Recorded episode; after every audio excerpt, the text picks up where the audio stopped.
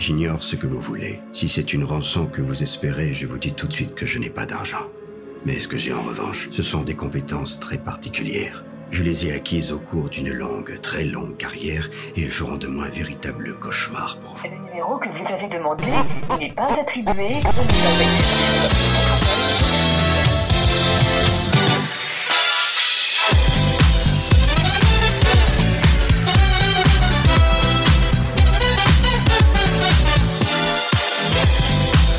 Aventurière, héros, bienvenue à un nouvel épisode du podcast dont vous êtes le héros. Ça nous fait grand plaisir de vous retrouver pour ce 106e épisode. Attention, ça rigole pas, depuis un moment on a dépassé les 100, ça fait toujours bizarre. Et bien sûr, mon co-host, mon collègue, mon coéquipier euh, qui est avec moi, Fred, ne sera pas là aujourd'hui pour cet épisode, car à la place, ça sera Fabien. Salut Fabien bonjour Xavier, bonjour à tous.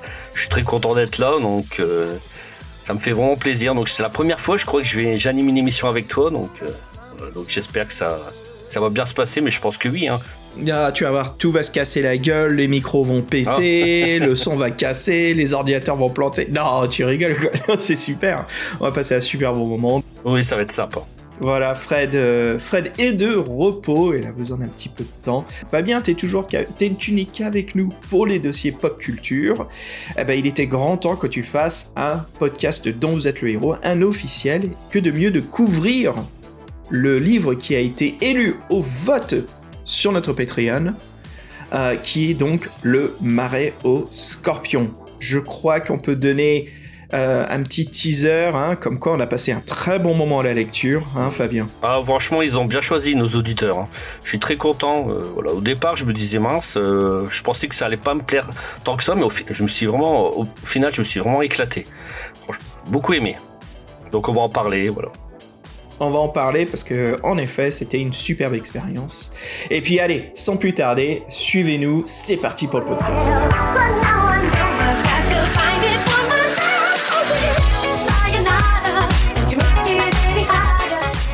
Alors, quelques informations. Euh, bien sûr, le retour à Fabien à l'antenne. Fabien, ça faisait un bail. Est-ce que tu te souviens de la dernière émission qu'on a fait ensemble? Bah, à part, à part les jeux de rôle, je sais pas.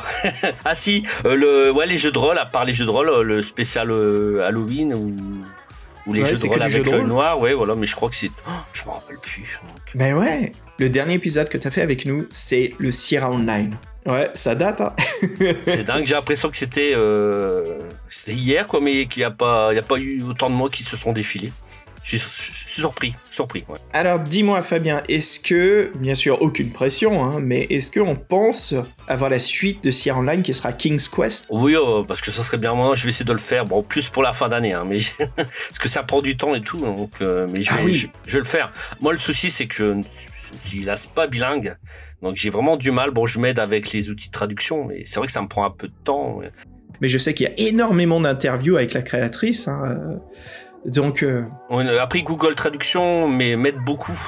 Et euh, je trouve qu'ils se sont améliorés. hein, donc, euh, quand je trouve un article euh, en anglais, euh, quand je me sers de Google, j'ai franchement les, c'est assez, c'est, co- c'est devenu fort compréhensible. hein. C'était pas le cas il y a quelques années, mais maintenant ils se sont vraiment beaucoup beaucoup améliorés.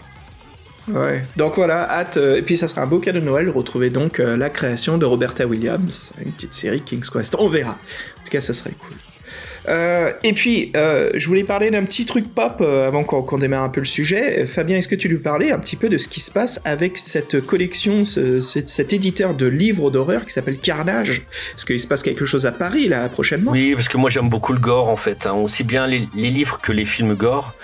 Et il y a en fait il y a une, anthologie qui est sortie il y a pas longtemps de, la collection gore. Donc c'est un gros volume, ça s'appelle une dissection d'une collection. Donc c'est par David Didlot. Alors David Didlot c'est un passionné de, de tout ce qui est film bis, euh, tous les enfin tous les films d'horreur. Il est vraiment il a une culture cinématographique euh, incroyable. Il est vraiment excellent. Donc, il y a une collection qui s'appelle Carnage et ils ont édité beaucoup de, beaucoup de romans gore. Donc, si vous aimez le gore, voilà. Après, en livre, c'est un peu, euh, c'est vrai que ça peut paraître difficile à lire parce que c'est beaucoup dans les descriptions. Mais si vous aimez ça, vous n'allez pas être déçu. Et donc il y a des dédicaces qui sont prévues sur Paris, notamment au mois de mai. Dans voilà donc. Et je vous conseille donc c'est dissection d'une collection gore, donc David Edlow aux éditions Faute, de frappe. Voilà. Et franchement, et ça reprend tout, ça reprend tous les titres de la collection Gore qui a paru dans les années 80, 90. C'est des petits bouquins en poche qui se vendaient dans les supermarchés. Oh, et les couvertures étaient assez, euh, vraiment assez dégueulasses et c'était même étonnant. Bah, il n'y a eu aucune censure. En fait, on pouvait trouver ça partout et c'est voilà. Je pense pas que ça serait possible maintenant de nos jours avec tout ce qui se passe maintenant en censure. Euh. Oh, bah, en, libraire comme ça, oui, ça sera un peu plus difficile. Oui, mais là c'était en supermarché en fait. Donc t'imagines. Oh, génial. donc accessible partout. Moi je me souviens, j'étais petit. Moi je les voyais les romans gore, hein, donc c'était vraiment, euh, voilà, c'était un peu surprenant quoi. Ah bah oui, oui, surtout quand tu vois ça juste à côté d'un sorcier de la montagne de feu, en effet, ça peut choquer, quoi. en tout cas, ça, te fait une belle collection de, couvertures sur le mur du supermarché. Oui. voilà. Et puis, euh, Fabien aussi, mais bien sûr, là, ça y est, c'est la fin du printemps. Pour le podcast dont vous êtes le héros, on passe à l'été. Ça veut dire, bien sûr, plein de podcasts. Trois qui sont alignés dans les starting blocks. Alors, euh, on va enfin couvrir un vote qui s'est passé sur le Patreon euh, décembre dernier, qui est donc une saga de quatre livres qui s'intitule Les Messagers du Temps. Et Fabien, justement, tu, vas nous écrire le dossier là-dessus. On a hâte euh, bah, de le lire parce que c'est une série qui nous intrigue énormément, qui a une critique, euh, euh, comment dire, pour et contre. disons que les gens ils savent très bien ce que c'est, que c'est assez spécifique et donc, bah écoute, ça que que de la curiosité pour nous au podcast. moi, je la connais pas je vais découvrir en même temps en faisant le dossier, donc je pense que ça va être une belle surprise. Ah, c'est super. On a aussi euh, donc le retour de l'œil noir. On va se retrouver tous ensemble vers la fin de l'été pour, euh, pour un jeu de rôle. Donc notre deuxième campagne. Bien sûr, ces, ces, campagnes de jeux de rôle sont comme des critiques et des analyses en même temps hein, de la saga l'œil noir. On s'est dit au podcast que de mieux que de jouer au jeu. Hein, comme ce qui est dû pour bien connaître l'œuvre. Donc voilà, on va se retrouver là. Et puis avec aussi un vote euh, qui va avoir lieu. Voilà, donc si vous voulez vous investir dans la création du podcast, cela vous dit, euh, je l'aurais dit plusieurs fois là, mais voilà, le Patreon, c'est là où il faut se rendre. Donc patreon.com slash pdvelh. Voilà, donc euh, si vous voulez vous investir, nous avons l'abonnement héros qui vous permettra justement non seulement euh, de pouvoir voter ce qui se passe euh, trois fois par an, mais aussi voilà de, recevoir des podcasts exclusifs, d'avoir aussi l'avantage d'être en priorité pour participer au jeu de rôle et pas mal d'autres choses.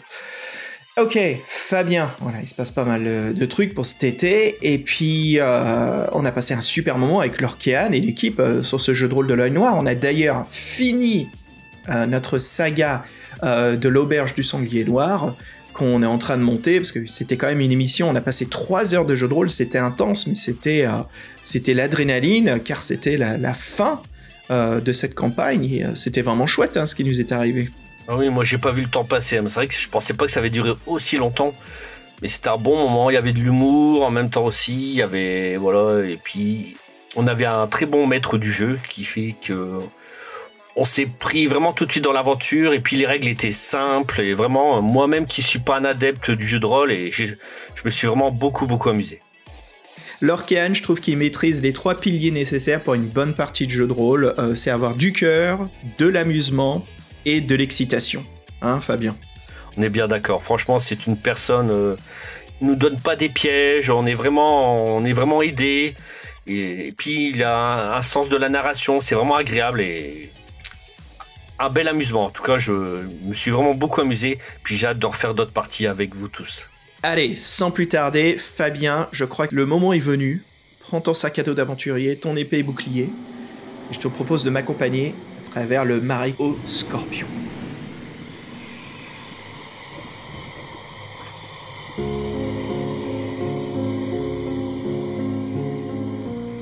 Eh, nous voici Fabien, les moustiques, les sangsues, les bestioles qui grognent au, loin. On se retrouve dans une, ambiance euh, macabre, lugubre, oppressante, flippante, collante. Si tu nous en parlais un petit peu de la sortie de ce livre.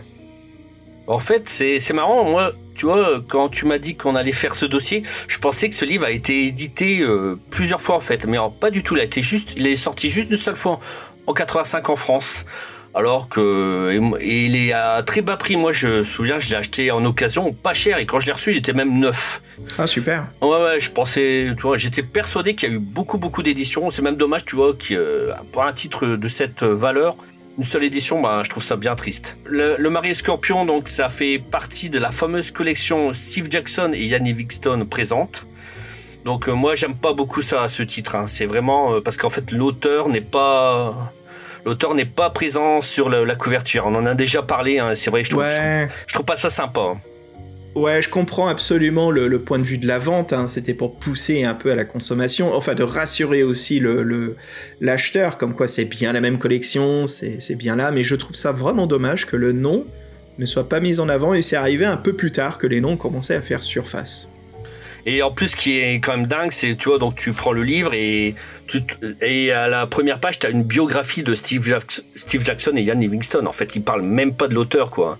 Pour vraiment trouver. Ça, c'est exagéré quand même. Ah oui, oui, franchement, c'est vraiment. C'est un, petit peu l'ego. C'est le, ah l'ego de Steve et Ian, là, qui se, qui, comment dire, qui est projeté en avant, quoi. et en plus, quand tu prends le bouquin, moi je l'ai devant les yeux, hein, quand tu prends le bouquin, donc euh, la page 7, l'auteur n'est même pas noté sur la, page. C'est écrit Steve Jackson et Ian Livingstone. Tu vois, t'imagines? Il y a le nom du traducteur, il y a le nom de l'illustrateur, mais tu n'as même pas le nom. Euh, en fait, le nom de l'auteur, tu le trouves en tout petit sur la page de gauche. C'est quand même incroyable, quoi. tu te rends compte? C'est moi, je trouve ça. Je suis en train de voir, ouais.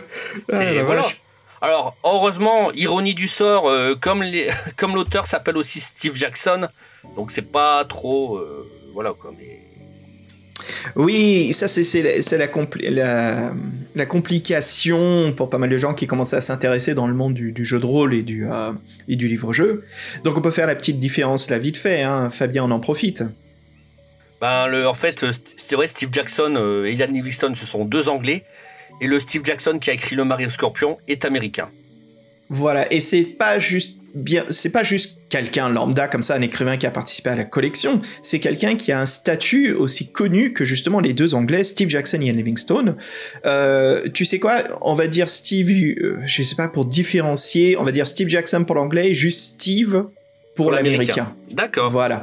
Donc Steve, euh, aux USA, c'est quelqu'un de très connu euh, qui est un créateur, euh, comment dire, c'est un très très grand créateur dans le monde du jeu de rôle et du jeu de plateau. C'est quelqu'un qui est derrière beaucoup de jeux comme le jeu Gore, des tanks.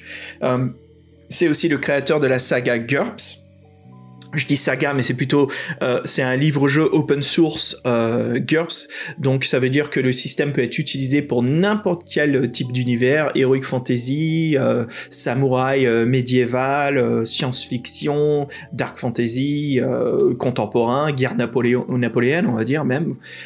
donc les temps des lumières, pas mal de choses. Le système GURPS, qui aujourd'hui a un petit coup de vieux, mais bon, voilà, beaucoup de jeux de longs, mais je trouve qu'il est quand même super intéressant et toujours euh, amusant à jouer comparé à d'autres euh, systèmes de règles, comme on, a fait récemment, Fabien, mais l'ancien système de, règles de, euh, l'œil noir est quand même très complexe et ça sent que c'est vieux, quoi. Et là, c'est tout à fait normal. Mais les, nouvelles versions qui sont sorties récemment sont bien à jour. C'est vraiment une super étape qui a été franchie d'amener ça dans, la modernité.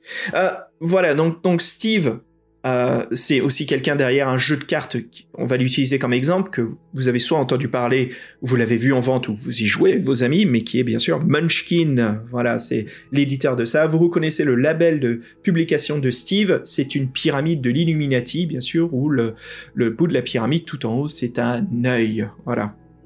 Steve, c'est quelqu'un d'assez connu. De toute façon, on va en reparler, hein, on va en reparler quand on va faire la biographie, de toute façon. Vous allez apprendre d'autres choses encore sur lui. Alors, justement, retournons un peu dans le passé, hein, démarre la DeLorean, Fabien, et amène-nous avec euh, un exemple qui me fait grand plaisir que tu aies trouvé. Allez, on, part pour 1985. Ah, je pouvais pas, je pouvais pas passer à côté. Hein. Pourtant, c'est vraiment un film euh, drôle, un film d'horreur, mais qui est en même temps très amusant, très dynamique et je sais pas, bon, c'est pas grand public, mais il est vraiment excellent. Je vous le conseille vraiment. Même si vous n'aimez pas l'univers des zombies, c'est le retour des morts vivants de Dan O'Bannon. J'espère que ça se prononce comme ça, donc. Euh, ouais, t'as bien fait, nickel. donc c'est c'est c'est amusant, c'est horrifique, c'est c'est drôle, on s'ennuie pas une minute, il y a une bande sonore très bon. Il a vieilli le film hein, mais c'est très daté années 80 mais il est excellent. En plus là vous voyez des zombies qui parlent, qui courent. Alors et qu'est-ce qu'ils veulent manger les zombies? des cerveaux brains. Des cerveaux, voilà. donc euh, et franchement, c'est donc l'histoire elle est toute simple. Hein. C'est une bande de jeunes qui sont attaqués par une horde de morts-vivants les morts-vivants qui ont été réveillés par un gaz toxique, euh, mais vous allez voir, vous allez pas du tout vous ennuyer. Puis moi j'aimais bien, c'était la, la petite punk là avec les cheveux rouges là. Donc euh, Trash, il me semble qu'elle s'appelle Trash. Trash, ouais. Ouais, et c'est voilà, elle a un petit rôle, mais elle a énormément marqué dans le film. Hein, donc euh, si vous le voyez, vous comprendrez pourquoi.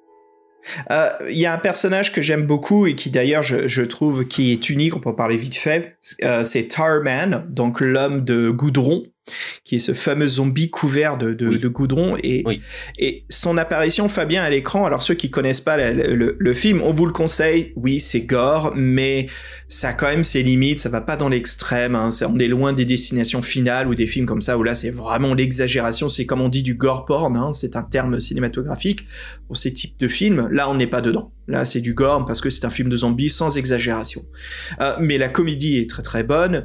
Et je voulais revenir sur l'homme de l'homme de goudron parce que Fabien, l'acteur qui le joue, a une démarche vraiment unique, comme ah tous ses membres de son corps étaient déconnectés. il est, c'est un, excellent acteur. Hein. Ah, franchement, c'est même dommage qu'on le voit, on le voit surtout au début du film, hein, et franchement, j'aurais vraiment voulu le voir plus. Et c'est vraiment puis moi, tu vas trouver ça marrant, mais oui, moi je le trouvais sympathique en fait parce que je le marrant. truc, tu rigoles ou quoi? Il bouffe le cerveau là. En fait, le cerveau plus ça se voit que c'est un gâteau. Ça oui, se voit mais il était marrant, je sais pas. Moi, il me faisait. j'ai trouvé vraiment très drôle et tout donc c'est vraiment euh, voilà et puis très intelligent parce que quand on voit comment enfin c'est vraiment pas le quand il essaye de d'ouvrir la porte de, la fille qui est enfermée dans une cabine de vestiaire. Hein, donc c'est vraiment. Oh non, franchement, ce bah oui, Dan Bannon. Oui, tu vois, rien le fait d'en parler de ce film, j'ai envie de le regarder alors que je l'ai vu des dizaines de fois. Bah, moi aussi, je l'aime beaucoup. Je dirais que c'est peut-être mon film de zombie préféré. Euh, J'aime bien aussi Zombie, hein, le, le, bien sûr le, tout premier qui se passe dans le centre commercial, très très amusant, mais celui-ci, Le Retour des Morts Vivants, euh, c'est une suite au premier qui est La Nuit des Morts Vivants hein, de Romero. C'est vraiment la suite. Hein. On retrouve les l'univers, euh, les informations et puis ces fameux bidons de gaz toxique hein, qui ont soi-disant été libérés dans le premier film. Euh, tu, tu l'as bien dit dans le dossier, Fabien, t'as mis du fun à 100% et je suis absolument d'accord avec toi. Je te donne deux pouces squelettiques pour ce film. et même un troisième. Allez, c'est parti. Après ce, petit dossier de 85, nous y voici. On est dans le marais, ça pue, mais euh, retrouvons-nous dans une clairière où le calme euh, s'y retrouve et bien sûr euh, les nuages s'écartent pour nous laisser un brin de soleil pour parler de l'illustrateur Duncan Smith. Donc ben Duncan qui est anglais en fait, hein. donc c'est donc et là c'est lui qui a fait les illustrations intérieures et, et la couverture aussi du bouquin. Alors moi, je t'avoue, j'étais un petit peu déçu. Alors je sais pas si tu l'as remarqué, Xavier, dans parce qu'en fait la couverture, c'est un des dessins qu'on retrouve à l'intérieur du livre. Je sais pas si tu avais remarqué ou pas. Oui, oui, oui, absolument. En fait, c'est juste une version colorée et à contraster de. de... Bah, attends, avant, avant de continuer davantage de Duncan Smith, je trouve c'est bien, là, comme on saute sur la couverture, on, va, on peut en parler vite fait, Fabien. Oui, si tu veux. Donc, euh, Ouais, en fait, c'est ouais, c'est un gros, hein, voilà, un gros un scorpion, une grosse bête. je sais même pas si c'est un scorpion. Bah, moi, j'aurais pas dit un scorpion, hein, parce que c'est vrai qu'il a tellement, je sais pas, il est baveux et tout. Alors, euh, et puis il a une espèce de diamant là sur le front, c'est ça, hein, donc euh, voilà. Alors, c'est une couverture qui, euh, pour moi, ça, c'est comme si c'était euh, du gras, du fade, et c'est à cause de ces couleurs. Tu sais, on a, une, on a deux palettes de couleurs qui sont très présentes. C'est un rouge marron euh, et puis un jaune. Donc, c'est le marais qui est en surface très jaunâtre, qui sort de ce, ce liquide visqueux avec ce, cette, cette, bête, plusieurs mandibules avec des, des mains qui ont seulement deux grosses griffes sur chacune aux extrémités, bien baveux mais le monstre ne fait pas peur, il est plutôt kitsch, je trouve. Et moi, je voulais dire, en fait, moi, le dessin, il, me plaît pas, en fait. Tu vois, la couverture, je pense que c'est peut-être pour ça que j'avais jamais lu le bouquin avant. Je sais pas, la couverture me plaît pas tant que ça. Et c'est marrant. Elle est pas accrochante. Oui, elle est pas accrochante. Il, manque quelque chose, et qu'on veut dire par cela, c'est que vous avez ce grand monstre qui est représenté à l'avant, mais ça fait comme une illustration intérieure du livre. Ça nous, ça nous place vraiment pas dans l'univers, ni dans le lieu, on comprend pas vraiment le sens de l'action, c'est juste voici un monstre qui va vous bouffer. Ok, on sent le danger immédiat, mais ça manque quelque chose que, que l'on peut retrouver dans d'autres couvertures des, des livres dont vous êtes le héros qui arrivent à mieux représenter quel type d'aventure nous allons avoir à faire. Pendant que là, ça fait un peu le monstre. C'est voilà, c'est l'attaque. Euh, roulez vos deux dés de 6. Contrairement à la couverture américaine, euh, qui est excellente, où on est à l'avant d'une forteresse dans un marécage avec un sorcier qui, sort avec une... Euh, déjà la palette de couleurs, le sorcier porte une tunique violette, pourpre, et il est derrière le marécage qui est reflété avec des couleurs euh, mauve, verte, euh, marron, vert. Euh, dans un bâtiment, il sort d'un temple où on voit de la mousse qui pousse, on sent que ça fait des années, des siècles qu'il doit être dans ce temple, et tout autour de lui se trouvent plein de créatures qui habitent le marais, des grosses salamandres, un énorme scorpion, des monstres qui représentent des gobelins, et puis on voit même derrière un arbre qui tient une épée. Ce sont bien sûr des monstres que l'on retrouve dans le livre. Et je trouvais cette couverture vraiment plus évoquante, contrairement au marais au scorpion qu'on a eu, nous, euh, qui est la couverture euh, anglaise, mais aussi euh, française, hein, qu'on a eu, qui, est fade, je trouve. Et comme t'as dit, Fabien, ça accroche pas, quoi. Ça donne pas envie de lire, en fait. Et un petit détail, moi je sais pas, ça m'avait fait rire, c'est pas grand chose, mais tu vois, sur la couverture en bas à gauche, tu vois, t'as deux bulles. En fait, moi, je croyais, au départ, je croyais que c'était des yeux. Tu vois, je croyais que c'était des yeux qui sortaient de l'eau, en fait. t'as vu, en fait, c'est deux bulles. Et tu vois, j'aurais, j'aurais préféré que ça soit des yeux, tu vois, qui sortent aussi de. Ouais, c'est juste deux bulles. Oui, oui, c'est quelque chose d'autre, ouais. Mais ça, ça m'avait fait penser à, voilà, à, ça, à des yeux. Ouais, moi, ça me fait penser à, tu sais, dans Spaceballs, la parodie de Star Wars, ça me fait penser à Pizza the Hut, donc la oh. version Pizza Hut de Jabba. D'accord. C'est ce gros tas visqueux euh, de, monstres. Enfin bref. Bon, voilà. Mais euh, qu'on continue à parler justement des illustrations de Duncan Smith. Comme je disais, donc il est anglais, donc il vit à Londres. Alors il est diplômé de la Glasgow School of Art. Donc c'est une institution aussi de niveau universitaire. C'est une école très très réputée dans, dans, tout ce qui est discipline de la création visuelle. Donc euh, il travaille beaucoup comme freelance, aussi bien pour le monde du livre que pour le cinéma. En 82, une fois diplômé, il va voir tous les éditeurs avec son portfolio rempli de dessins en tout genre. Puis il va se faire remarquer par l'éditeur Puffin Books et l'équipe de White Dwarf. Donc euh, l'équipe de White Dwarf qui est donc composée de Steve Jackson et Ian Livingstone. Voilà, donc il, cherchait justement à recruter des nouveaux talents. Donc Duncan va être euh, va être embauché parce qu'ils adorent euh, ils adorent son ses dessins qui ces personnages qui sortent de l'ordinaire. Et en sachant aussi que Duncan a publié, a produit, a réalisé des ouvrages justement pour apprendre à dessiner. Et moi, je l'ai appris aussi en faisant le dossier. Il est multi-artiste, il fait aussi euh, des photographies en tant que professionnel. et, et, si vous allez voir sur son site, euh, voilà, sur son site pro, vous verrez qu'en fait, il vend ses, il vend ses dessins pour les livres-jeux qu'il a créés. Alors je suis surpris, mais bon voilà. Bon. Je pense qu'il a dû remarquer que certains collectionneurs les recherchaient. Bon, c'est pas donné, hein, donc 300 euh, livres anglais hein, pour, euh, pour, euh, pour avoir une illustration. Hein, donc, je sais pas si je sais pas si ça vaut le coup ou pas, mais je sais pas. Je sais pas, toi, ça t'intéresse, Xavier? Ça fait beaucoup 300 livres, je sais pas. Après, ça dépend de l'illustration. c'est un artiste super compétent, hein, mais c'est vraiment sympa, mais euh, je sais pas, faut voir. Ça serait toujours sympa d'avoir une illustration d'origine hein, de Duncan Smith, surtout quelque chose qui était dans un White Dwarf, c'est chouette quoi. en tout cas, euh, moi j'ai pas trouvé son âge hein, quand j'ai fait le dossier, j'ai vraiment pas trouvé. Donc, mais ce qui est étonnant, comme euh, Steve Jackson, il a, il a, plusieurs anonymes, justement aussi dans le domaine de l'illustration. Puis maintenant, on va, parler, Xavier, de, de, Steve. Donc Steve Jackson, l'écrivain américain du, du Mario Scorpion. Ouais, Steve, voilà, Steve euh, des USA, pour différencier de Steve Jackson du Royaume-Uni. Alors, continuons à parler de lui. Hein. Donc, Steve, il est né en 1953. Voilà, c'est un Américain. Euh, et euh, il est très jeune quand il tombe amoureux des, jeux de société et son jeu préféré quand il, quand il était un petit gamin c'était le Monopoly. il a tout de suite compris la stratégie, les possibilités, euh, comment gagner au Monopoly. Hein. Et à la fin des années 70, voilà, il, devient concepteur de jeux, il est emballé par cette aventure, il décide donc d'être son propre patron et de créer sa société indépendante, Steve Jackson Games. C'est un grand fan, grand joueur de Donjons et Dragons. Il a toujours trouvé les règles un peu difficiles pour le public débutant. Je suis absolument d'accord avec euh, Steve Jackson. Euh, et le, plus important pour Steve... Pardon, j'ai dit Steve Jackson, on a dit oui. en américain, ça serait Steve. et donc le plus important pour lui, euh, c'est que les jeux soient beaucoup plus accessibles pour tous.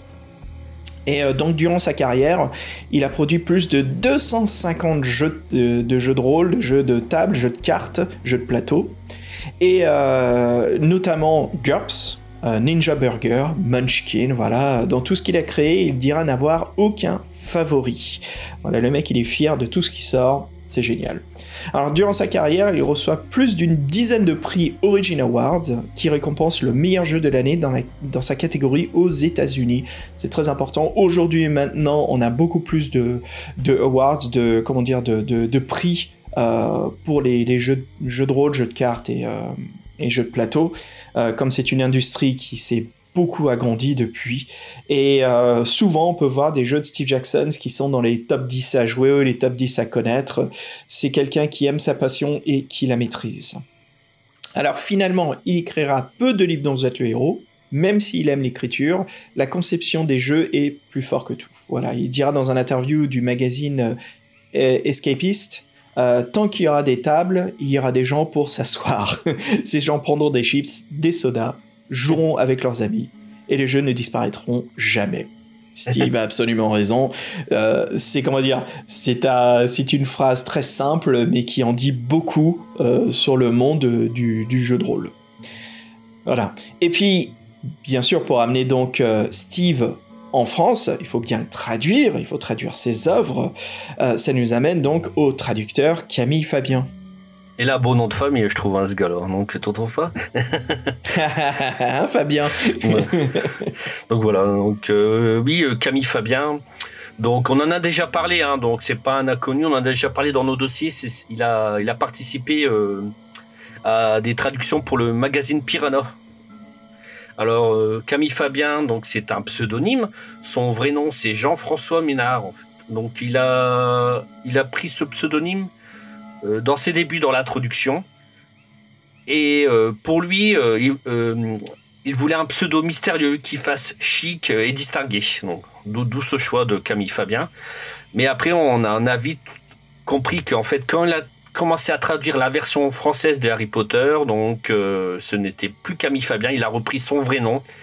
Et là, euh, là du tout, il est, très fier de son nom. Là, il ne met plus de pseudonyme, donc c'est bien Jean-François Ménard. Voilà. Donc, il est né en juillet 1948.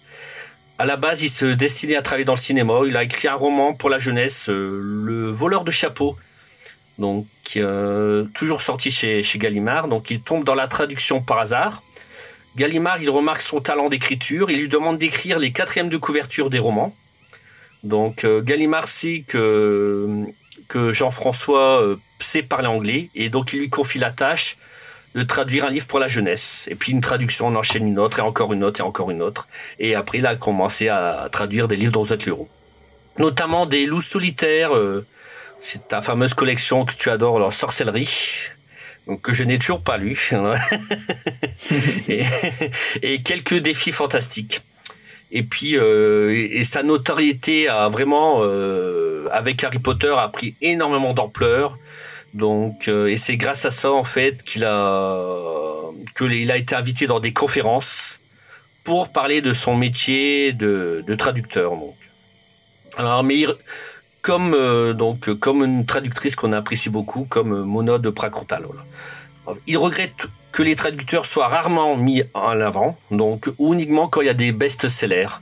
Donc en tout cas, nous dans notre podcast, on en a toujours parlé hein, des traducteurs. Donc c'est vraiment, ils sont vraiment aussi importants que les écrivains ou les illustrateurs. Hein. on est bien d'accord. Hein. Et puis lui, son habitude à, Jean-François, c'est de travailler avec des petits carnets. Il a toujours avec lui un stylo, un encre noire, et c'est son rituel et il ne veut pas changer. Donc actuellement, il a 74 ans et puis il continue, il continue toujours de travailler, donc euh, avec grande passion. Donc c'est quelqu'un que j'apprécie beaucoup et puis je trouve qu'il a un bon, un bon style de traduction. Franchement, c'était très simple, c'est les phrases du livre et j'ai beaucoup accroché. Ouais, parmi les, traducteurs euh, de, la série des, défis fantastiques, Camille Fabien, il fait quand même très attention à son style, il fait gaffe. Et puis j'ai remarqué aussi qu'il euh, ajoute un petit peu de son flair sans changer l'œuvre en général. Quoi. Il fait quand même très attention à cela. Ce qui est, ce qui est plus important d'un traducteur, c'est de garder l'essence euh, qui était écrite par l'écrivain d'origine, quoi, sans trop mettre sa patte, parce que bien sûr, on traduit un artiste. Le but, c'est pas de, se faire ressortir soi-même, quoi. C'est ça, tout l'art, c'est de bien le traduire.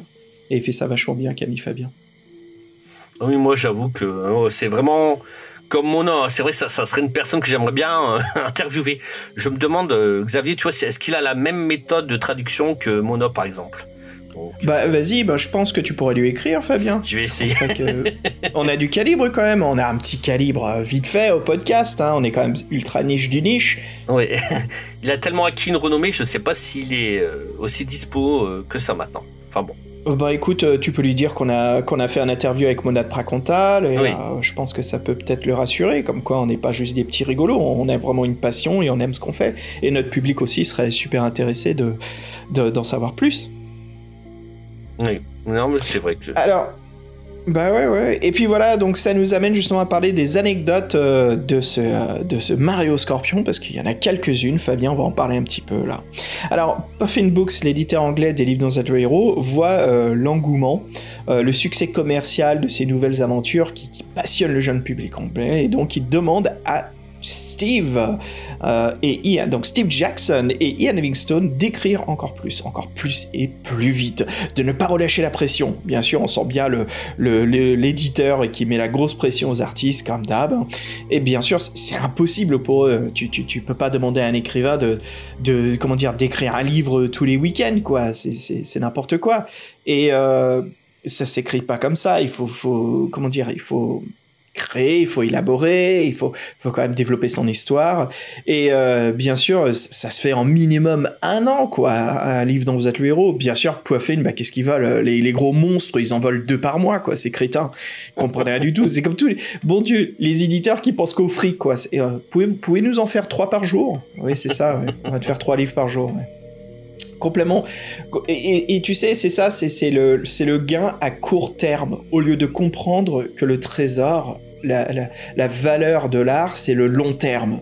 On voit ça avec la saga, on l'a mentionné quelques secondes avant, euh, Lone Wolf, euh, Loup solitaire, euh, Joe Dever qui est décédé, mais qui a passé et quasiment toute sa vie à travailler ses œuvres, à, à, être passionné, à vraiment prendre, comment dire, le temps et Aujourd'hui, c'est Ben qui s'occupe de son legacy, hein, qui, d'ailleurs euh, ressort en réimpression euh, avec des textes qui n'ont jamais été édités avant. On voit ça aussi euh, chez le petit-fils de Tolkien. voilà, c'est des choses, il faut, du temps pour l'art, pour que ça dure et que ça reste et que ça marque le temps. Quelque chose qui produit rapidement, c'est rare. Et ce qu'ils veulent en fait, c'est attraper un, éclair dans une bouteille. C'est quelque chose de, absolument rare et quand ça arrive, bah, c'est le trésor et c'est impossible à reproduire. Hein. c'est un classique Fabien, ça ne chante pas euh, chez les éditeurs, ça, qui certains, beaucoup d'éditeurs, on va dire. En tout cas, ça prouve bien qu'ils ne lisent pas les livres, sinon ils se rendraient compte que ça prend du temps pour écrire et qu'on bah peut pas en sortir un toutes les semaines. Hein. Et puis, ce qui s'est passé, en fait, c'est ça. Hein, c'est on voit la chute euh, des livres dans The Hero, surtout la collection Fighting Fantasy. C'est qu'il y en a trop eu, qui étaient trop simples et qui manquaient d'évolution et d'intérêt. Et donc, voilà, bah, au bout d'un moment, le lecteur se lasse. Il y a que les collectionneurs ou les gens qui ont la nostalgie qui s'accrochent, mais pour attirer de nouvelles personnes, euh, bah, ils voient que chaque livre, c'est un peu la même chose. Et donc, ça perd son public. C'est pour ça qu'il faut prendre son temps. C'est peut-être pas aussi gagnant sur le coup, mais sur la durée, ça dure plus longtemps et c'est une entrée d'argent qui, euh, qui a de la valeur. Fabien, continue, donne-nous une autre anecdote là sur la saga. C'est grâce à ça que la collection Steve Jackson et Young Livingstone présente, euh, qui est créée, donc pour permettre justement aux deux écrivains phares de, de se reposer un peu et puis de prendre leur temps pour écrire. Steve, Steve qui justement était en Angleterre pour des négociations avec Game Workshop, donc il est, présent, ça tombe bien. On lui propose d'écrire un livre dont vous êtes le héros. et il est ok. Donc, euh, et en fait, donc ça donne Steve Jackson et Ian Livingstone présentent le mari au scorpion de Steve Jackson. Voilà. oui, voilà. Bon, après, c'est un peu déroutant, mais bon, mais au final, euh, Puffin Books, euh, il s'en fout pas mal parce qu'en fait, il, il sait très bien que la majorité des lecteurs ne cherchent pas à savoir qui a écrit tel livre. Et ce qui, je pense que c'est vraiment le cas. Hein. Donc, donc Steve il a aimé écrire euh, le Mario Scorpion, il n'en ressent aucune difficulté. De toute façon, on le sent même à la lecture, on voit euh, c'est fluide et c'est vraiment agréable. Hein. Donc je pense que Steve s'est vraiment amusé à écrire, euh, à écrire le bouquin. Donc Steve Jackson dira que alors ça ça ça ça m'avait fort surpris. Donc Steve Jackson dira que beaucoup de lecteurs pensent encore que c'est lui qui a écrit le Mario Scorpion pendant les séances de dédicace, des fans lui présentent des livres de Steve pour leur signature. tu te rends compte? c'est marrant. Hein. C'est incroyable. Bah mais hein. quand tu le sais pas, c'est normal. La confusion, elle est absolument normale. Je veux dire, quelle, quelle, quelle, euh, quelle chance incroyable que deux écrivains, deux livres jeux ont exactement le même nom et le même prénom, quoi. Alors euh, Steve Jackson, bah, il leur explique que bah non, c'est pas le bon, c'est pas le bon auteur, donc euh, voilà. Mais certains lecteurs s'en fichent royalement, ils veulent quand même la signature. le, lecteur mouton, quoi. Oui, voilà. Moi, j'aurais pas voulu, hein, pour ma part. Hein. J'aurais pas voulu. Hein. Bah après, si je lui ai présenté le livre et il veut bien le signer, je vais pas lui dire non, ça c'est pas de la politesse, c'est tout simplement ça. Je vais pas lui enlever des mains, genre non, non, si c'est pas toi, c'est bon, tu le signes pas. Après, mon but, ça serait quand même d'avoir Ian et donc Steve de le signer, quoi, comme ça j'ai tous les trois, ça serait cool. Tu peux nous parler d'une autre anecdote, Xavier? Ouais, écoute, on en a une dernière que tu nous as pêché là, qui est sympa. Donc, euh, bien sûr, vient le choix de l'illustrateur. Donc, Steve euh, ne propose personne. Donc, c'est Ian McCraig qui a déjà travaillé pour le Labyrinthe de la Mort, La Cité des voleurs, euh, qui conseille un de ses amis, Duncan Smith. Donc, Puffin Books est d'accord et le travail a commencé. Voilà, entre Steve et Duncan. Alors, Duncan se souvient de son travail. Il en parle lors d'un interview assemblé Fighting Fantasy en Angleterre. Et ses deux illustrations préférées sont euh, Pompartart. Euh, Pompartart, oui.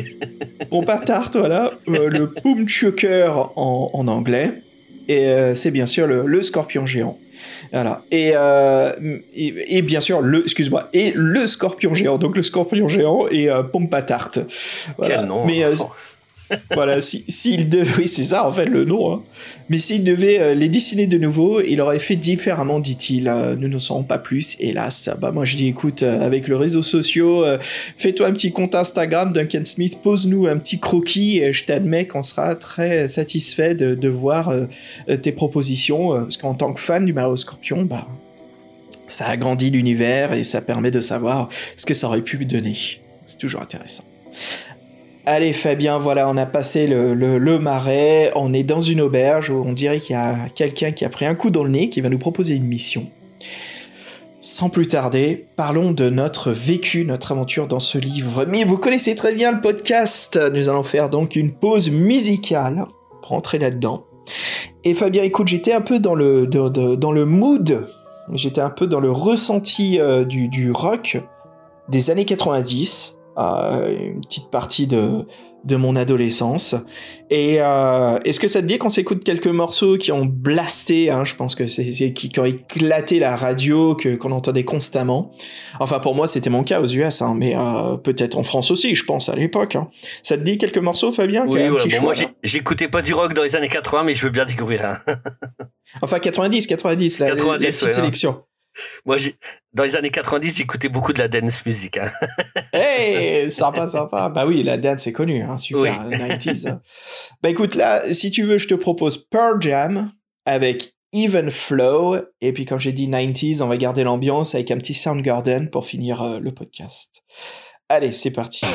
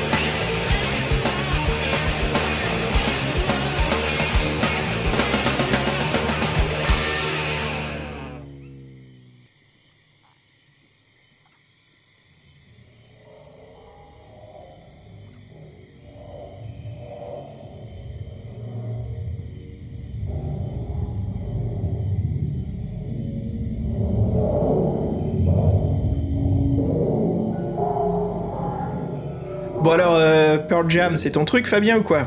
Bon, écoute, j'écouterai pas ça tous les jours, mais c'est quand même sympa. Ouais, bon bah c'est cool. Allez, un gagné là, vite fait, c'est bien. Alors, Fabien, euh, on roule un dé pour lire le synopsis? Je roule un D6. euh, Dis-moi 1, 2, 3 ou 4, 5, 6 4. Oh, pile poil, 4 Oh là là. Alors, comme c'est pile poil 4, euh, tu choisis. Est-ce que tu veux lire le synopsis ou est-ce que tu me le donnes? Bon, allez, je vais. Écoute, pour ma première, je vais essayer de le lire. Hein, voilà. Yes Vas-y, ah, c'est marrant ça, j'ai vraiment roulé un D6 et tombé sur 4. Là, tu vois. Tu devrais jouer au loto tout à l'heure. Ah bah. Allez, vas-y, plonge-nous dans le, dans, dans le monde du marais au scorpion. Alors, le marais au scorpion, il est infesté d'épouvantables créatures, des brigands affamés et des sorciers au pouvoir surnaturel. Mais pire encore, ce bourbier nauséabond est sillonné de sentiers sinueux dont personne n'a jamais pu relever le tracé. Ceux qui y sont essayés n'ont jamais vécu assez longtemps pour raconter leur aventure. Mais grâce à l'anneau de cuivre qu'une sorcière vous a donné et qui vous permet de toujours savoir où est le nord, vous êtes celui qui pourra peut-être explorer les terribles marécages et en dresser la carte. Et nous voici dans le marais au scorpion. Fabien, il y a quelque chose qui a été évoqué dans ce synopsis du livre qui est crucial à cette aventure, c'est bien sûr l'anneau de L'anneau de cuivre. Alors, ce qui est intéressant, c'est que tout n'est pas révélé dans ce synopsis, car euh, Oui. l'anneau de cuir non seulement nous indique le nord, mais il peut aussi euh, s'intensifier en chaleur quand nous sommes face à des gens néfastes ou des gens qui ont, comment dire, de mauvaises intentions. Oui, parce que parfois il y a des gens qui on peut croire qu'ils sont méchants, mais en fait ils sont, sont sympas, ou, ou vice versa quoi. Donc, Ouais. Alors, est-ce que tu peux nous raconter comment on a obtenu cet anneau? Parce qu'il y, a un- il y a une petite histoire dessus, quelque chose de très Seigneur des Anneaux, j'ai envie de dire, euh, des petites références, des petits clins d'œil euh, de, de, de Steve à l'époque. Bah, en fait, c'est grâce à une grand-mère. hein, donc, euh, en fait, euh, sur la- au début de l'aventure, bah, on est dans le brouillard, on marche, et en fait, on trouve euh, une femme, une vieille femme âgée, et, euh, et donc on, on- on lui donne de l'eau. Donc, euh, on l'accompagne euh, jusqu'au prochain village. Et en fait, pour nous remercier, elle nous donne un anneau en cuivre. Mais on sait pas qu'il est magique en fait. D'ailleurs, quand on met l'anneau, il est un peu trop gros. Mais en fait, on s'aperçoit que l'anneau, il se met parfaitement euh, à la taille du doigt. Donc c'est grâce à c'est grâce à cette, cette grâce, à cette femme qui nous a qui nous a donné un bon un bon coup de main parce qu'avec cet anneau, on va savoir parce que les boussoles, ça ne sert à rien dans le dans le marais au scorpion. Par contre, euh, la bague nous indiquera toujours où est le nord. Et euh, elle a la- donc, elle a, comme on en a parlé, elle a la particularité donc de chauffer en présence euh, d'ennemis. Et puis euh, il y a aussi quelque chose d'important dans le Mario Scorpion, ça, euh, c'est aussi les pierres magiques. Ouais, alors ça, ça fait partie des règles, on peut en parler un petit peu, Oui. parce qu'il y a toujours certains livres, euh, certains défis fantastiques ont quelques règles en plus. Oui. Donc dans le Mario Scorpion, euh, il y a des règles en plus, et bien sûr l'utilisation de, de pierres magiques, on peut dire des pierres avec des runes, et il y a trois catégories de, de types de pierres, donc des sorts euh, du bien, des sorts du mal, et puis des sorts neutres. Donc au début du livre, on nous décrit tous les types de pierres qui sont possibles à trouver. Bien sûr, elles ont qu'une seule utilisation chacune. Tu sais, ça me fait penser dans Willow, euh, le film de, de, de George Lucas. Tu sais, Willow, il lui donnait des, euh, des, des c'est pas des cacahuètes, mais c'est des glands. Et s'il lance le gland sur quelqu'un, ça le transformait en pierre. Tu te souviens de ça? Je l'ai vu il y a longtemps le film, je t'avoue, je me. je l'ai vu vraiment il y a longtemps. Oh, oh là là.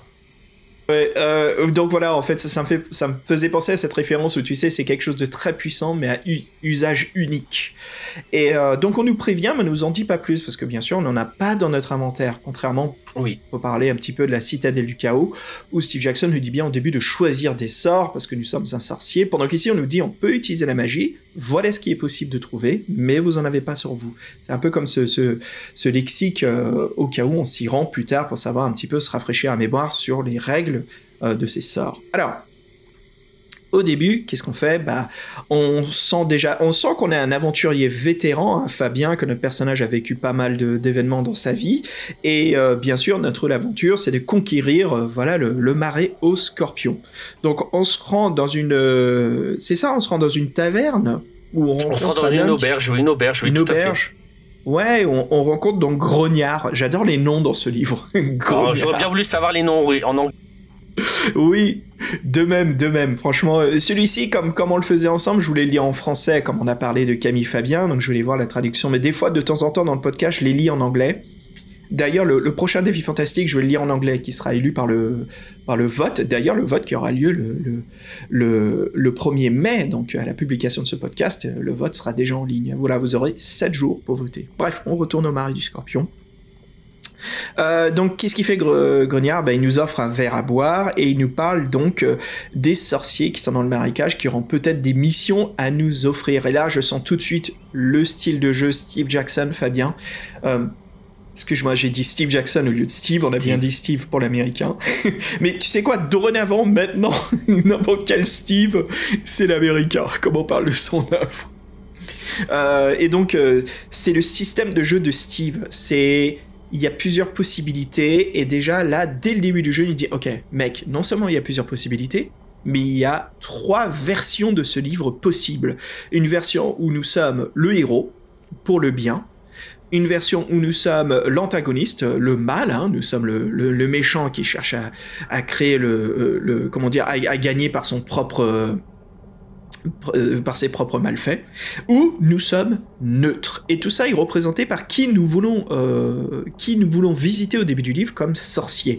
Alors Fabien, encore une fois, on a des sorciers avec des noms extraordinaires, euh, et c'est sûr et certain qu'on se rappellera d'eux parce que ce sont des noms assez uniques, je trouve, très beaux, très intéressants, et même un qui a un nom assez amusant. Mais on le garde pour le tout dernier, celui-là, avec le nom amusant. Parle-nous de ces trois sorciers, Fabien. Alors moi, euh, le mien, c'est euh, que j'ai choisi, c'est euh, enfin c'est Gayolar. Donc à la base, Gayolar, donc c'est un sorcier qui est sympathique. Hein, donc voilà, il est, il me parle d'un buisson, un buisson qui est appelé Antérique. Donc ce buisson a une particularité, il a une plante et ça aide à faire de la magie blanche. Et il me demande de ramener une, une petite baie de, de ce buisson. Et en fait, évidemment, le buisson se trouve où? Au marais des scorpions, parce qu'il y en a plus ici. Donc euh, voilà. donc voilà. Et donc, et pour m'aider dans l'aventure, et là, il me donne donc euh, des pierres. Et il me demande de choisir donc euh, six pierres bénéfiques ou des neutres. Bon, moi, je vais prendre des bénéfiques. Hein. Donc, moi, je suis un gentil. Puis, je veux pas tuer les animaux, hein, parce que dans, au début, dans l'auberge, à Grognard, il, il, nous dit de dresser une, carte et de tuer les animaux. Moi, je suis pas d'accord. Hein, donc, dresser la carte, oui, c'est ce que j'ai fait, mais pas tuer les animaux. donc, donc, voilà. Donc, moi, oui. Ouais, ne m'en veux pas, parce que forcément. Ah, bah, t'as dû en tuer, toi, je suis sûr, alors. Bah oui, je me sentais mal à chaque fois. Et tu sais quoi, je les ai pas vraiment tués parce que j'ai pas acheté les dés. D'accord. Voilà. Donc l'action n'est pas faite. J'ai triché en gros pour pas tuer les animaux. Je pensais à toi, Fabien. Ah bah oui, parce que non, moi je veux pas. Hein. Mais j'en étais triste. J'ai dit oh mon dieu, Fabien, il va être, il va pas être content ah avec moi vu. Mais bon, c'est la première fois que je viens et on tue les animaux, tu te rends compte hein, Non, mais attends, attends, j'ai bien fait. Justement, je t'ai donné le chemin du. Alors, bien sûr, on, connaissait un petit peu le, le, mécanisme du livre. On savait qu'il y a un chemin neutre, bon et mal. Forcément, j'ai donné le chemin du bon à Fabien et moi, j'ai pris celui du mal. Donc voilà, on va pas couvrir le neutre. On va parler juste du bien et du mal. Et on a un petit peu fait exprès en même temps. On voulait couvrir le neutre tous les deux ensemble, mais on s'est dit peut-être qu'on devrait le laisser aux aventuriers qui n'ont pas encore lu le livre, parce qu'on sait qu'on a beaucoup d'auditeurs qui nous écoutent sans lire les livres, et souvent quand, quand on fait le podcast, c'est pas qu'on gâche tout, mais oui, c'est le cas, quoi, on raconte vraiment tout. Et là, on s'est dit, pour une fois, on va laisser le neutre pour vous. Donc voilà, vous raconte les deux autres choix, comme ça vous aurez vraiment vécu l'aventure au complet. Eh ben écoute, moi j'ai vu donc euh, Stratagus, euh, qui s'est mis au service du mal. Donc voilà, euh, Grognard m'a indiqué son chemin. Alors je pars visiter Stratagus. Euh, et euh, il comment dire il est très euh, réticent euh, de mes services. Il dit mais t'es qui toi? Tu te prends pour qui? Alors qu'est-ce que je fais? Je joue le comme je prends le chemin du mal je joue le méchant hein, donc je lui je lui ris au nez. Rien ne m'effraie. C'est là où justement il donne vie à une statue de pierre qui m'attaque. Donc tout de suite c'est le combat pour prouver en fait ma valeur. Je détruis une table qui est en face de lui avec mon épée, je la pourfends en deux. Et en fait, j'apprends l'un des pieds de la table pour créer une, masse, donc une arme contendante, qui bien sûr a beaucoup plus d'effet sur une statue qu'une épée. Donc euh, j'arrive à battre la statue et euh, il, est très content de moi. Il se rend compte en fait qu'en effet, bon, tu sers à quelque chose. Euh, il m'offre une potion de guérison si jamais on a pris des dégâts. Donc là, c'est Steve qui est vraiment sympa avec nous dès le début du jeu. On perd pas tous nos points de vie si on a mal roulé. Il nous offre tout au retour. Et qu'est-ce qu'il veut? Bah, Strategus, en fait, il veut que je lui ramène des amulettes de puissants sorciers qui se trouvent dans le marécage. Euh, et il m'offre 500 pièces d'or par amulette. Et, euh, et, puis par la suite, il m'offre donc 6 pierres de magie, comme on a parlé au début du livre, mais attention, je ne peux choisir que 6 parmi les neutres et les mauvaises, les pierres du mal. Donc voilà, c'est parti, je vais, je vais voyager à travers euh, le, le marécage pour trouver justement les gens qui possèdent les autres sorciers ou les autres personnages qui possèdent ces amulettes de pouvoir autour de leur cou.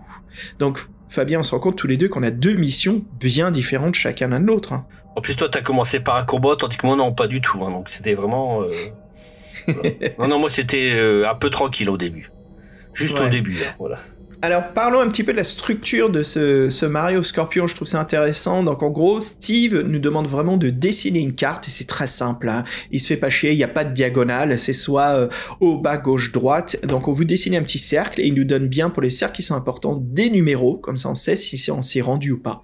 Par car la spécialité de ce livre-jeu, c'est que on crée nous-mêmes un donjon, hein, qui est bien sûr le marécage mais où pouvons retourner à nos précédentes destinations. Et si c'est le cas, bien sûr, et les, événements qui se sont déjà passés ne reviennent pas, ou peut-être certains événements qu'on a gérés d'une certaine façon bah, continuent à être présents, et donc il va falloir changer notre approche. Ce qui permet, Fabien, d'ajouter de la longévité, mais aussi de donner vie à un monde qui est en constante évolution dans un livre-jeu. En plus, ça nous permet, parce que, par exemple, moi, dans mon aventure, j'ai des personnage que j'ai pu revoir une deuxième fois aussi. Et ça, j'ai trouvé ça, j'ai bien aimé en fait. Ouais, parle-nous-en d'un, tiens, parce que moi, c'est plus un moment que j'ai bien scotché, mais toi, vas-y, raconte, on va, on va partager tous les deux, je suis vraiment curieux de ta, de ton chemin du bien. Bah, en fait, euh, donc moi, j'ai, donc j'ai un parcours, donc juste, pour trouver justement la la, la baie, euh, la, petite plante là. Et une fois que j'ai donc je l'ai trouvé, après il faut que je retourne en arrière. Donc je retrouve les, les mêmes endroits que je auxquels je suis déjà passé.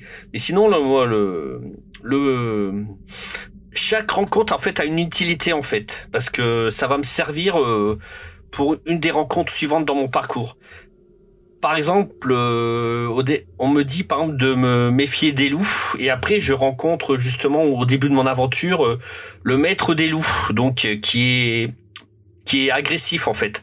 Donc je vais me servir d'un sort justement un sort avec une pierre bénéfique, donc une un sort d'amitié, ce qui fait que le gars il va il va être sympathique avec moi, il va me raconter plein de choses et il va m'apprendre à jeter un sort sur les loups pour qu'ils deviennent justement amicaux. Donc ça, euh, ça j'ai beaucoup aimé. Après, euh, par exemple aussi, euh, au cours de l'aventure, je suis attaqué par des arbres épais. Et ce qui est marrant, c'est que les arbres, même si tu les tues une fois, eh ben en fait, ils repoussent. Donc ce qui fait que quand tu vas revenir, quand tu vas refaire demi-tour plus tard au cours de l'aventure, les arbres que tu as tués, ben, ils seront revenus à la vie. Donc il faudra les attaquer une deuxième fois. Ouais, j'ai trouvé ça sympa les arbres euh, avec des épées. En fait, c'est des ents, mais qui ont des armes. et c'est vrai que et puis l'idée, tu vois, que ça repousse, c'est marrant. Alors, euh, alors, ce qui est un peu bizarre, c'est parce que parfois, tu vois, tu trouves des objets, tu dis ouais, ça va te servir plus tard.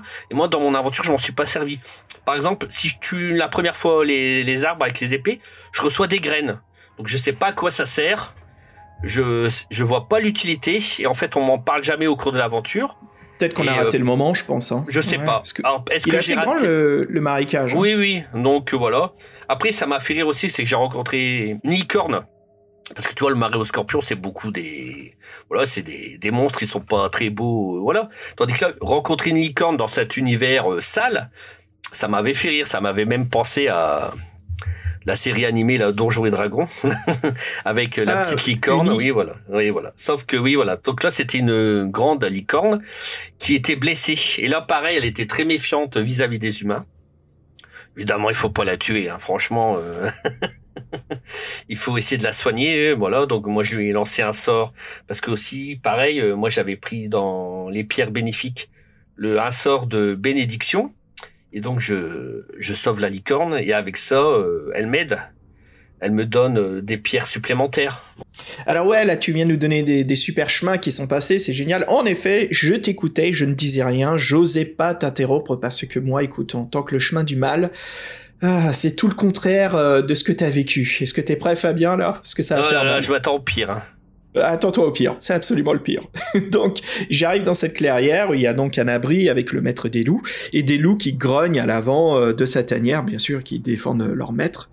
Euh, il m'accueille sans aucune sympathie et euh, je me dis ok, bah écoute, je vois autour de son cou l'une des amulettes, une amulette en forme de loup. Je vois absolument que c'est bah, l'amulette que je dois récupérer pour Stratagus. Alors je lui dis, tu sais quoi, j'ai l'élément de surprise. Et puis il m'a mal accueilli. Allez, je balance l'une de mes pierres magiques, celle qui euh, s'intitule la, magie de la malédiction. Et en fait, ce qui commence à l'étrangler, un peu comme si j'étais Darvador, tu vois, sans avoir mes mains autour de son cou, ça l'étrangle. Bien sûr, il lance ses loups contre moi. Je suis obligé de les, les Fabien. Euh, euh... ah, bon, je m'en vais. Au revoir les auditeurs, je m'en vais.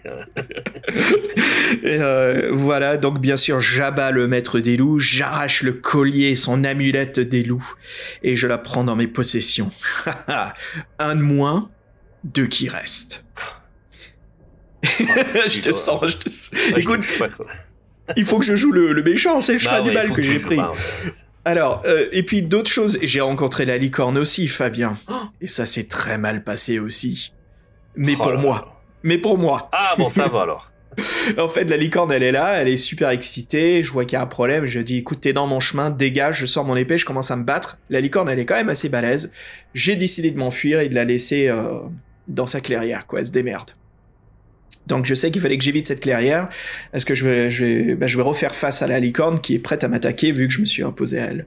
Euh, non, c'est vraiment sympa toutes ces différences que je remarque là. Écoute, il y a aussi des petits, des petites clairières, comme on parle de ceux où il y a des petits éléments. J'aime bien moi, c'est celle où je me fais attaquer par des sangsues. Ce que ah j'aime beaucoup, euh, c'est pas bien sûr de me faire attaquer par des sangsues, mais c'est que Steve, euh, bien sûr, a compris son univers. On est dans le marais et il cerne tout ça. C'est un marais de dark fantasy. Et euh, je trouve vraiment super les éléments, l'ermite avec ses loups, les sangsues, euh, les arbres épais. Euh, je trouve qu'il maîtrise bien ce monde, quoi. On dirait vraiment une campagne de jeu de rôle. tout est parfait, ça s'harmonise dans cet univers de, de marais. Et il y a une autre clairière que je voulais causer avec toi. Est-ce que tu as rencontré la clairière avec les herbes aux pinces, les herbes avec des petites bouches avec des, des, des mandibules? Ah non, Ou des pas dents du tout. plutôt? Pas du tout. Ok. Ça, c'était sympa, ça. Euh, en fait, euh, je, remarque donc une clairière, voilà, et que je, vois que l'herbe commence à, être, elle qui est vivante, qui commence à tourner autour de mes jambes, et puis je vois des, des petites bouches qui apparaissent au bout des herbes. Et donc j'utilise une de mes pierres qui est irradie, euh, qui dessèche complètement toute la zone des plantes. Et en fait, ça me permet maintenant de passer par cette zone sans souci, où précédemment il fallait que je jette des jets de chance ou, euh, ou que je puisse m'échapper de cette clairière. Et, comme c'était un passage où je me suis rendu deux ou trois fois de suite, j'ai trouvé ça sympa qu'il y avait un moyen radical d'éliminer le, le danger. Euh, mais il y a, beaucoup de situations comme ça dans ce marais où voilà, vous pouvez utiliser soit de la magie, soit votre épée pour ou, ou euh, comme Fabien, plutôt de guérir le mal qui est présent pour améliorer euh, votre navigation à travers le marais. Euh, et Fabien, il y avait, je sais qu'on en parlait un petit peu hors antenne, mais il y a un moment qui, qui te rappelait notre partie de jeu de rôle. Ah là là oui ça m'a ça m'a fait bien rire en fait. Parce que hum, donc euh, je vais ressortir ma paire de ciseaux. Donc je pense qu'il y a un de nos fans il va comprendre pourquoi. Donc euh, dans une des clairières qu'est-ce que je vois? Un scorpion géant qui se bat contre un nain. Donc euh, et c'est vrai que le nain le pauvre est en mauvaise posture hein, et dans le dans, dans l'aventure on me demande qu'est-ce que je fais? Est-ce que je m'en vais? Et je laisse le scorpion avec le nain et ou alors j'essaye euh, je combats le scorpion. Et j'ai pas été sympa je suis parti euh, j'ai laissé. Mais bon. T'as laissé Jean-Christophe en galère là? Bah oui mais en fait dans le livre il nous explique que le nain il est parce qu'en fait le scorpion est tellement énorme et en fait euh, il a pris le nain dans dans ses pinces et en fait après il lâche le nain et le nain il tombe mort en fait je savais très bien qu'on pouvait plus le sauver et franchement, il, aurait resté en vie, j'aurais fait quelque chose pour essayer de. Alors, pour ceux qui écoutent pas nos parties de, de jeux de rôle, on vous donne le prétexte, c'est que Jean-Christophe, là, nos joueurs de la table, euh, joue le nain et euh, bien sûr Fabien c'est l'elfe et tous les deux s'amusent au, jeu de rôle. C'est bien sûr ils s'entendent pas, ce qui, ce qui donne des moments assez drôles. Ou dans le groupe, euh, des fois on est obligé de les calmer pour qu'on puisse progresser dans l'aventure. c'est assez sympa. Et puis vous jouez bien tous les deux votre rôle là-dessus. Euh, c'est très très amusant. Mais donc forcément, Fabien faisait allusion à Jean-Christophe le nain qui se fait attraper au scorpion. Donc Fabien, t'es en train de me dire que t'as même pas tenté de le venger Rien bah du non, tout. Bah non, en fait, je suis parti. Ouais, c'est vrai que. après, je suis revenu dans l'endroit. Le pire, euh, oui, je sais. Et c'est vrai que euh, le pire, c'est qu'après, je suis revenu dans. Parce qu'on a possibilité de revenir après dans les endroits qu'on a déjà visités. Je suis retourné dans l'endroit et j'ai juste. Euh, j'ai remarqué qu'il y avait les, les petits os du nain, en fait. Voilà. Et que le scorpion avait Oh. tout avalé. Oh, tu vas en entendre parler, Jean-Christophe, à la prochaine Ah bah, bah, je suis désolé, hein, Jean-Christophe, hein, mais voilà. Donc, euh, les licornes et les loups en priorité. Hein, bon, voilà. ah, purée. Ah, c'est drôle. Et, voilà. Et Écoute, encore, il n'y avait euh, pas de chat, heureusement. voilà. Oh, oh, non, non, non, ça dans le marais, euh, je crois qu'il est oh, plutôt des grands félins, il y aurait, mais sinon. Après, j'ai eu un aigle. Est-ce que toi, t'as eu un aigle? Ah bah vas-y, vas-y, parle-moi de ton aigle, parce que moi je vais te parler par la suite de la maîtresse des oiseaux. Est-ce que c'est là où tu vas en venir? Alors moi, non, la maîtresse, euh, je l'ai pas vue. Par contre, j'ai vu un grand aigle. En fait, c'est euh, à un moment, j'arrive aussi dans notre clairière, donc il y a un grand arbre et il y a un aigle en fait qui est là et en fait qui m'observe. Et il y a un aigle euh, vraiment majestueux. Et donc, euh, je me doutais bien qu'il y avait un nid certainement caché dans l'arbre. Et donc, j'ai pas été plus loin parce que je voulais pas attaquer l'aigle et puis je voulais pas. Je pense que voilà, c'était la maman aigle. Donc, je, je, j'ai rien fait en fait. Je, je suis, j'ai reculé et l'aigle ne m'a pas attaqué. Voilà. Donc toi, toi, c'était quoi euh, l'histoire? J'ai- pas rencontré d'aigle, moi j'ai rencontré donc la, une, euh, une. Je, je suis arrivé dans une clairière où il y a donc une dame assise sur son trône avec plein d'oiseaux autour d'elle. Il y a une superbe illustration ici de Duncan Smith, et je la trouve vraiment chouette. euh, parce qu'au premier plan, il y a une chouette qui nous regarde, ou un hibou plutôt, qui nous regarde avec des grands yeux du genre Mais t'es qui toi? Et euh, tous les autres oiseaux nous regardent, alors ça fait un peu genre l'intrus qui s'incruste euh, dans, le, dans, le, dans le lieu de leur reine, quoi. J'ai trouvé ça chouette. Euh, ça faisait très conte de Anderson, je trouvais, ces types d'illustrations comme ça. Très bien composé. Et donc il y a une, dame assise sur son trône, la maîtresse des oiseaux. Et notre anneau, bien sûr, ne, ne brûle pas. Donc je dis ok, bon c'est quelqu'un du bien. Et là ça me fait vraiment chier de la tuer parce que la nana elle est de la nature, elle fait vraiment bien négatif. Tu vois les loups encore, les loups ils sont obligés de bouffer de la viande. Je dis bon, allez c'est neutre, je peux les tuer. De toute façon il me faut l'amulette. Mais là la nana elle est sympa. Et ça tombe bien parce que elle se rend compte aussi que nous sommes pas quelqu'un de mauvais. On n'est pas malfaisant. Et euh, elle nous propose un marché. Elle nous dit écoute, euh, je peux te créer une fausse amulette, comme ça t'es pas obligé de me tuer. Et tu, elle passera nickel euh, pour euh, Stratagus qui croira que c'en est la vraie, euh, l'amulette des oiseaux. Et elle me dit par la suite, la dernière amulette à récupérer, c'est celle du maître des araignées. Par contre, c'est un, être malfaisant. Et celui-là, je peux le, il faut en fait, il faut l'exterminer. C'est quelqu'un de très très mauvais. Je dis bon, ok, on dirait que mon dernier objectif va être facile euh, dans la moralité, quoi. J'ai pas besoin de, commettre un crime si si quelqu'un me dit, enfin, c'est un crime qui est comment dire, euh, qui, euh, qui est autorisé. Bizarre de dire ça. Et donc, j'accepte son, son marché, elle me donne la fausse amulette, et donc je continue, je, je continue à parcourir le marais, donc pour trouver le maître des araignées. Non, j'ai pas eu tout ça moi. hein. Même les araignées, j'en ai pas rencontré. hein. Ouais, ah bah c'était bien, euh, bien flippant le, maître des araignées. Mais attends, je le garde un petit peu. Est-ce que t'as d'autres choses à me dire? Parce que moi, le maître des araignées, en fait, ça va, m'amener vers la fin du livre. D'accord. Non, moi j'ai rencontré aussi euh, un géant. Parce qu'en fait, euh, pareil, euh, pendant mon chemin, dans une clairière, je trouve un géant, mais euh, il est très agressif. Et mais bizarrement, la bague ne dit pas que c'est un ennemi. Donc, alors je lui parle très très très poliment. Donc voilà. Et en fait, le géant, eh ben, il se met à pleurer. Donc euh, c'est étonnant quoi. Et en fait, il nous explique euh, que sa femme lui avait brodé un mouchoir et qu'il l'a perdu, qu'il y a quelqu'un qui lui a volé. Donc il me demande est-ce que euh, j'ai trouvé ce, ce mouchoir? Et précédemment au cours de mon aventure, justement, je rencontrais un voleur qui faisait un pique-nique. Mais là, par contre, c'était vraiment un ennemi. Hein. Donc lui, je l'avais attaqué. Et en fait, euh, et, lui, euh, il possédait une cape rouge en fait. Et en fait, pour lui, c'était une cape rouge, mais pour le géant, bah, c'était un mouchoir en fait. Donc euh, j'ai pu. c'est bon, c'était marrant. Ouais, j'ai trouvé ça très drôle comme anecdote. Et donc du coup, euh, j'avais récupéré la cape. Je lui ai donné au géant, donc lui, pour lui, donc c'était son fameux mouchoir de son épouse. Et donc il était tout, tout, tout content. Et puis je deviens son ami et tout, et me donne plein de conseils et il me donne, il m'indique mon le chemin en fait pour trouver euh, la, la, la, fameuse, le fameux arbuste que je dois trouver en fait. Ah, c'est sympa ça, Fabien. Oui, j'ai beaucoup aimé.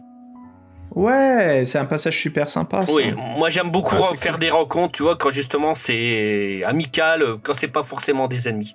Et voilà, donc c'est vraiment, moi j'aime bien. C'est ça me fait penser, tu sais, au tombeau du vampire dans Dragon d'Or, quand tu rencontrais des gens qui étaient pas forcément des monstres, et ben là c'est pareil en fait.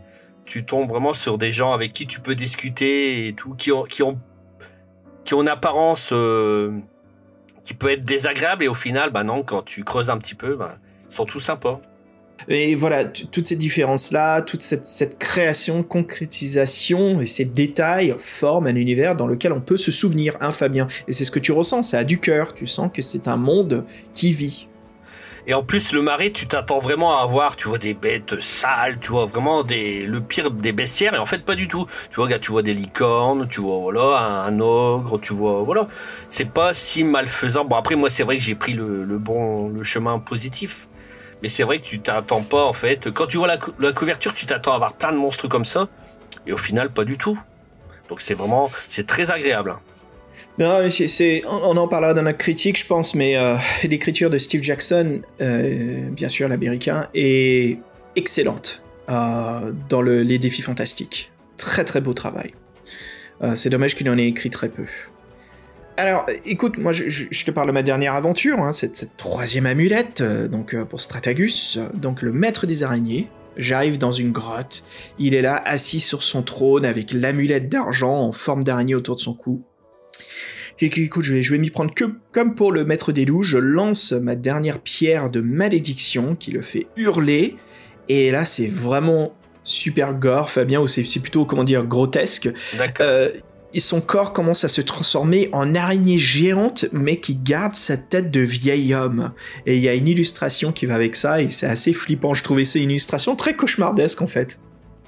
C'est une, une, une araignée géante avec une tête de vieil homme barbu, quoi. C'est flippant. Euh, et puis donc voilà, c'est la grosse baston. Et une fois battu, son cadavre, voilà, il longe le sol. Et c'est là où il y a un éclair qui vient foudroyer sa décombre, qui met ensuite feu au lieu, à sa grotte, qui se propage sur tout son matériel, ses livres, son trône. Et c'est là je me dis putain, il faut que je me barre quoi. c'est, je me dis mais qu'est-ce que c'est que ça? Pourquoi est-ce qu'il y a un éclair qui vient le taper? Qu'est-ce qui se passe? Donc bien sûr, je retourne euh, voir Stratagus, je lui donne les trois pierres, dont la fausse, qui se rend pas compte qu'elle est fausse, celle de, la maîtresse des oiseaux. Il me donne mes 1500 pièces d'or, d'ailleurs qu'il faut que je réclame, parce que ce mec il était prêt à pas me payer du tout. Et donc me voici donc conquérant du Mario Scorpion, blindé de 1500 pièces d'or, et puis voilà, j'ai donc complété mon aventure. D'accord, ok, bah écoute. Tandis que moi, bon, grâce... Euh, grâce à l'ogre, donc moi je trouve le, fameux buisson, donc avec euh, la grande, euh, la grosse baie violette, hein, purple, euh, voilà, coucou Fred, voilà. donc, donc évidemment on me propose de la manger, bah non, je la, je vais pas la manger, hein, donc voilà, donc je l'accueille, donc je garde bien, voilà, et après donc je dois refaire le, le chemin inverse. Donc je retourne euh, tous les dans tous les endroits que j'ai rencontrés. Donc voilà. Donc parfois je retrouve certains monstres, notamment donc les arbres avec les l'épée. Ou alors euh, parfois donc je trouve les endroits déserts. Par exemple l'ogre il est plus là. Voilà donc euh, comme avec le nain donc je retrouve les eaux. Voilà le maître des loups bah je ne le vois plus. C'est dommage parce que j'ai trouvé bien. donc ouais. En plus, c'était bien dessiné. Hein. Donc, et je le vois plus et euh, je ne je vois un moment tu vois même je suis il y a un grand scorpion qui me voit de loin il m'attaque pas tu vois il m'observe tu vois, j'ai trouvé ça bien, tu vois, justement. Donc, le fait que il n'y a pas forcément un combat. T'es accepté, en fait. Je pense que comme oui. t'as peut-être créé du bien autour de toi, les, les maîtres des lieux ou les résidents, la nature t'accepte et ils comprennent très bien ton objectif, on dirait. Donc euh, voilà, donc je donc je, donc je refais tout le chemin le chemin inverse.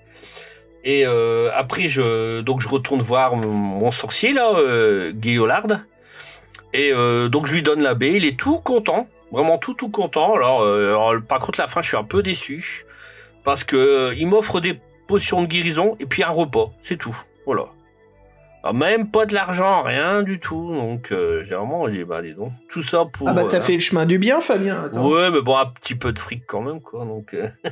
ah, bah non, hein, quand on fait le bien, c'est, c'est qu'on demande rien en échange. Ouais, bon. Ah, j'ai un repas chaud, hein, donc. Ah, bah, c'est bien ça, un petit repas chaud, c'est bon. J'espère que c'est, j'espère un repas végétarien, j'espère. Donc, voilà. mais bon, je m'attendais à une petite récompense parce qu'à la base, dans l'aventure, on nous dit bien que si on va au marais des scorpions, c'est pas pour. Euh, c'est qu'on cherche un petit peu la gloire, quoi, mais. voilà, Hélas. Bah écoute, et la gloire, tu l'as eu quand même. T'as réussi oui, je à trouver eu, ce qu'il fallait. Voilà. De pareil, bah aussi, par contre, moi j'ai eu plein de fric. non, moi non, tu vois. Euh, hein.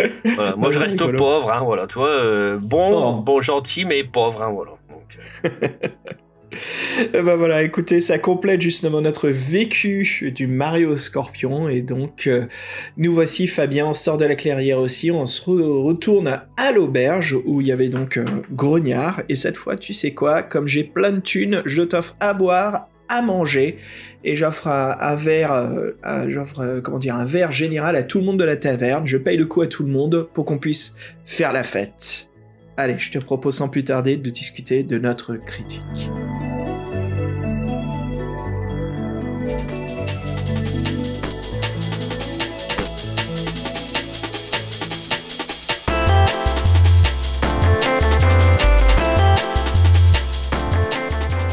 Fabien, Le Marais au Scorpion. Euh, une œuvre vraiment intéressante. Un défi fantastique unique, je dirais. Hein. Euh, unique dans son style. Beaucoup ont essayé d'adapter ce qu'il a réussi à faire, mais peu ont réussi. Quasiment aucun, je dirais. Euh, de ce système de jeu d'aller-retour qui marche très bien en fait, qui permet vraiment de développer une aventure intéressante. Euh, critiquons justement cette œuvre, donnons notre point de vue aux auditeurs, ce que l'on en pense. Est-ce que tu veux commencer ou je commence Je peux commencer, oui, je vais commencer. Ouais, j'allais proposer de jeter un dé comme on a ah, fait bah, précédemment on va, faire, on va faire, on va faire. ok. Donc tu choisis quoi? 1, 2, 3 ou 4, 5, 6 Euh... 5. 5. Ok, donc euh, moi je choisis 1, 2, 3 et toi 4, 5, 6. Ah oui, pardon. Euh, celui... Oh non, c'est pas grave, t'inquiète. Ah, c'est cassé. Allez, roule 1. Ah. eh ben, tu sais quoi? Je te donne le choix. Vas-y. Ah, c'est gentil. Bah en fait, euh, pour moi, c'est une très très belle surprise. Hein. Je t'avoue que j'avais vraiment des a priori, je sais pas pourquoi, et je regrette. Sincèrement, je regrette. Hein. Donc je pense que c'est vraiment la couverture qui a fait que. Voilà, parce que la couverture me plaît vraiment pas. Alors que les dessins intérieurs, bizarrement, me plaisent. Hein. C'est bizarre, parce que c'est le même dessinateur. Mais bon, voilà. Euh, et vraiment, j'ai j'ai été très surpris. Bah, dès le début de l'histoire, j'ai trouvé que les règles étaient simples. On voit, on voit vraiment que Steve euh, veut justement que les joueurs prennent leurs pieds, que il fait tout pour que qu'il y ait du fun, qu'il y ait de l'amusement. Donc euh, pas du tout qu'on s'ennuie et moi c'était vraiment pas pas mon cas. En plus le choix des trois des trois sorciers différents, moi je trouve ça très bien parce que souvent tu lis un livre, bah t'as fait l'aventure, bah t'as pas envie de refaire une deuxième fois ou pas tout de suite en tout cas. Tandis que moi, tu vois, j'ai vraiment envie d'essayer euh, les deux autres parcours. J'ai vraiment envie de savoir, euh, tu vois, les autres possibilités. Euh, voilà, bon, même s'il faudrait tuer un animal ou pas, mais j'ai vraiment eu envie, j'ai vraiment envie de faire les deux autres parcours. Le fait que qu'on revoit des, des personnages plusieurs fois aussi, ça, je trouve ça vraiment très très bien le fait que les, sortilèges, voilà, donc qui sont limités, qu'il faut faire attention de pas euh, de pas s'en servir tout de suite parce qu'après on n'en a plus. Donc après il y a pas moi dans mon aventure par exemple j'ai pas trouvé des, des ennemis vraiment difficiles Je, vois vraiment que, tu vois, Steve voulait laisser une chance, même pour les débutants, même ceux qui n'ont pas l'habitude de, de, jouer au livre dont vous êtes le héros. Je pense sincèrement que c'est un livre que, que, je pourrais conseiller aux, débutants. Avant, je me souviens, je proposais toujours le tombeau du vampire pour quelqu'un qui n'avait jamais joué un, un livre dont vous êtes le héros. Et maintenant, je sais que je pourrais dire aussi euh, le marais au scorpion. Je, je, suis absolument d'accord avec toi. Je trouve que le Mario Scorpion, c'est une excellente recommandation à, pour un débutant, quelqu'un qui veut découvrir ce qu'est le livre-jeu. Et, et c'est un livre qui a été écrit quand même, euh, bah, il y a un moment, comme on a dit, c'était quoi, Fabien 85 85 euh, Ouais, et je trouve qu'il vieillit très bien ce livre-jeu. Pour aujourd'hui, regarde, en 2023, et euh, il se lit très bien, ça fait pas euh, vieux système de jeu, ça passe très bien, quoi. C'est très simple en plus, les mécanismes des défis fantastiques. Donc c'est un super livre d'initiation. Hein. Il faut que Gallimard arrête de, de sortir les énièmes éditions du Manoir de l'Enfer. Oui, même si mais... j'adore le Manoir de l'Enfer, il, il sort autre que... chose que le Sorcier de la Montagne de Feu, même si j'aime beaucoup le Sorcier de la Montagne de Feu. Et qui ne... Bah ouais, bah, il doit pas être compliqué à mon avis, euh, dans ces contrats, souvent ce qui se passe, c'est quand les œuvres dépassent un certain nombre d'années, elles sont pas republiées, les droits retournent à l'écrivain. Donc euh, si Steve le publie pas, c'est peut-être qu'il n'y a pas assez de public pour cette demande. Alors je, je spécule, hein, je n'ai aucune idée si c'est bien cela, mais c'est que par mon comment dire ma connaissance que souvent c'est des cas comme ça, des cas équivalents. Et c'est peut-être pour ça que Gallimard ne peut pas le, republier. Et si ce n'est pas le cas, ils peuvent le republier. Ben qu'est-ce qu'ils font? Pourquoi ils le publient pas ce livre? C'est vraiment une aventure euh, sympathique. Moi, tu vois, je me suis pas ennuyé du tout. J'ai même pas fait de pause hein, quand j'ai fait l'aventure. Euh, C'était vraiment, j'avais envie de savoir. Et là, tu vois, le fait rien que d'en parler et puis même de t'écouter, eh bien j'ai envie de savoir. Euh, j'ai envie de reprendre le bouquin. Et, je vais pas, euh, je vais pas le ranger dans ma collection. Je vais encore le garder près de moi pour continuer à faire les autres paragraphes et, et tout découvrir. Parce que j'ai, quand je vois les autres dessins, quand je vois les autres personnages, je me dis bah qu'est-ce qui se passe et tout donc j'ai vraiment je suis curieux quand je quand je lisais le Mario Scorpion je suis je me disais qu'est-ce qui va encore se passer? Qui... j'avais l'impression que je n'étais pas dans un marais mais tu sais que dans un... comme dans un labyrinthe. Tu vois j'ouvrais une porte il y avait quelque chose. J'ouvrais encore une porte il y avait autre chose derrière tu vois à chaque fois. Tu sais comme le château du chevalier du labyrinthe tu vois à chaque fois tu avances d'avance tu avances à chaque fois tu rencontres quelqu'un ou tu as une épreuve. Et ben là, dans le Mario Scorpion, c'est ça en fait. Même si tu as un côté un petit peu labyrinthe, hein, parce que évidemment, tu as des intersections, voulez-vous aller au nord, à l'ouest, tout ça, etc. Mais c'est pas gênant. Hein. Non, c'est pas gênant, c'est pas souvent, c'est pas gênant, il se passe souvent quelque chose. Bah écoute, pour ma critique, euh, quand, on parle de la création euh, euh, de, de, Steve, hein, Steve, je trouve qu'il va droit au but de ce que doit être un livre-jeu format court. Alors quand je dis court, c'est par exemple les défis fantastiques, c'est des formats courts. Euh, c'est de donner des décisions cruciaux au lecteur, lui faire sentir que son cheminement il est unique, Fabien, et que ces items, les objets que l'on ramasse, ne sont pas seulement pour se battre, mais peuvent, les aider à se sortir de, situations qui sont mauvais présages, qui peuvent être échangés ou qui peuvent être utilisés pour ouvrir des chemins, mais jamais au bout d'un moment ils se retrouvent à cubuter dans une destination où c'est raté, ils n'ont pas réussi à trouver l'objet, leur quête est finie, c'est la fin, recommence à zéro le fait que ce monde soit ouvert, qu'on puisse retourner à des précédentes destinations, l'exploration se fait en continu. Et nos actions euh, sont... Euh, comment dire, sont, euh, j'allais dire sauvegardées comme un jeu vidéo, mais en, effet, nos actions sont prises en compte, et Steam nous permet donc de continuer via les actions que nous avons prises. Pour dire, c'est vraiment dommage hein, que Steve ait écrit peu de, livres de la saga Défi Fantastique, seulement trois, hein, le Mario Scorpion, euh, les démons des profondeurs et la grande menace des robots. Alors, on en a lu déjà deux au podcast, euh, bien sûr celui-ci et la grande menace des robots, et euh, Steve vraiment arrive à faire des mondes où on évolue, où on, on, comment dire, la grande menace des robots, le fait qu'on passe dans différentes villes, dans différents lieux, de différents biosphères même. Euh, là, le Mario Scorpion, en fait, c'est un grand marais, on se rend compte que c'est un donjon avec plein de gens, plein de, personnes qui cohabitent, et c'est très amusant, et tu l'as bien dit, Fabien. Ma lecture, elle s'est faite euh, d'une seule fois. Hein. Euh, quand je me suis assis pour lire le livre et le critiquer, prendre mes notes, Je l'ai lu d'une traite. C'était le dimanche, je me suis posé et je prenais mes notes sur le côté et j'étais à fond dedans.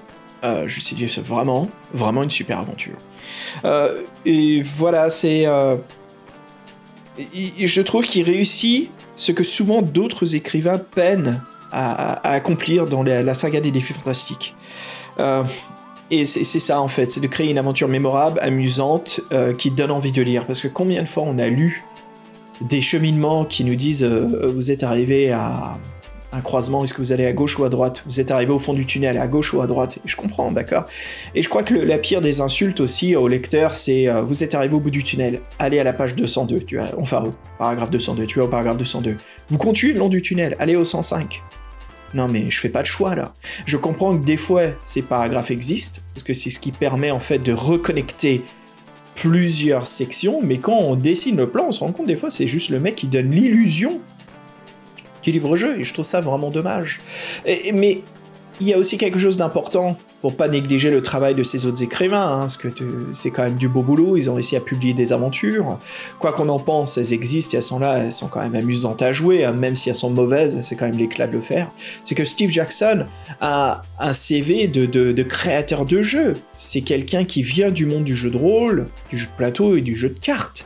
Donc forcément, ce mec-là, s'il s'y colle à faire un livre-jeu, ben, il va réussir un produit euh, qui sort du lot et qu'on se rend compte, ah oui, en effet, ce mec-là, il s'y connaît parce que bien sûr il maîtrise son sujet. Euh, donc voilà, euh, c'est une œuvre auquel c'est sûr qu'on va pas l'oublier. Alors, elle n'est pas extraordinaire, il n'y a pas des choses incroyables. C'est pas euh, la saga sorcellerie hein, que j'aime beaucoup, Fabien, comme tu l'as dit tout à l'heure, pour prendre l'exemple voilà, de ce que Xav considère comme super standard. Mais dans la collection des défis fantastiques, des très bons standards. Bon, moi, mon coup de cœur, c'est la, citadelle du chaos. J'aime beaucoup cette aventure parce que c'est un donjon avec des pièges. Euh, c'est très classique, mais super, euh, super amusant. Euh, c'est divertissant, mais très bien réussi. Mais bien sûr, la créature venue du chaos, qui est là, qui est très connue. voilà, c'est pas aussi incroyable que ça, la façon dont ça raconte une aventure, mais ça réussit ce que ça fait, c'est ça donne une aventure avec bien sûr différentes possibilités, comme vous avez vu, entre le chemin du bien et du mal, différents objectifs à accomplir, de rencontrer les mêmes personnes, mais voilà, de, donc de décider de différentes actions. Euh, Steve, voilà, Steve réussit et euh, je trouve que oui, c'est absolument une recommandation du podcast dont vous êtes le héros.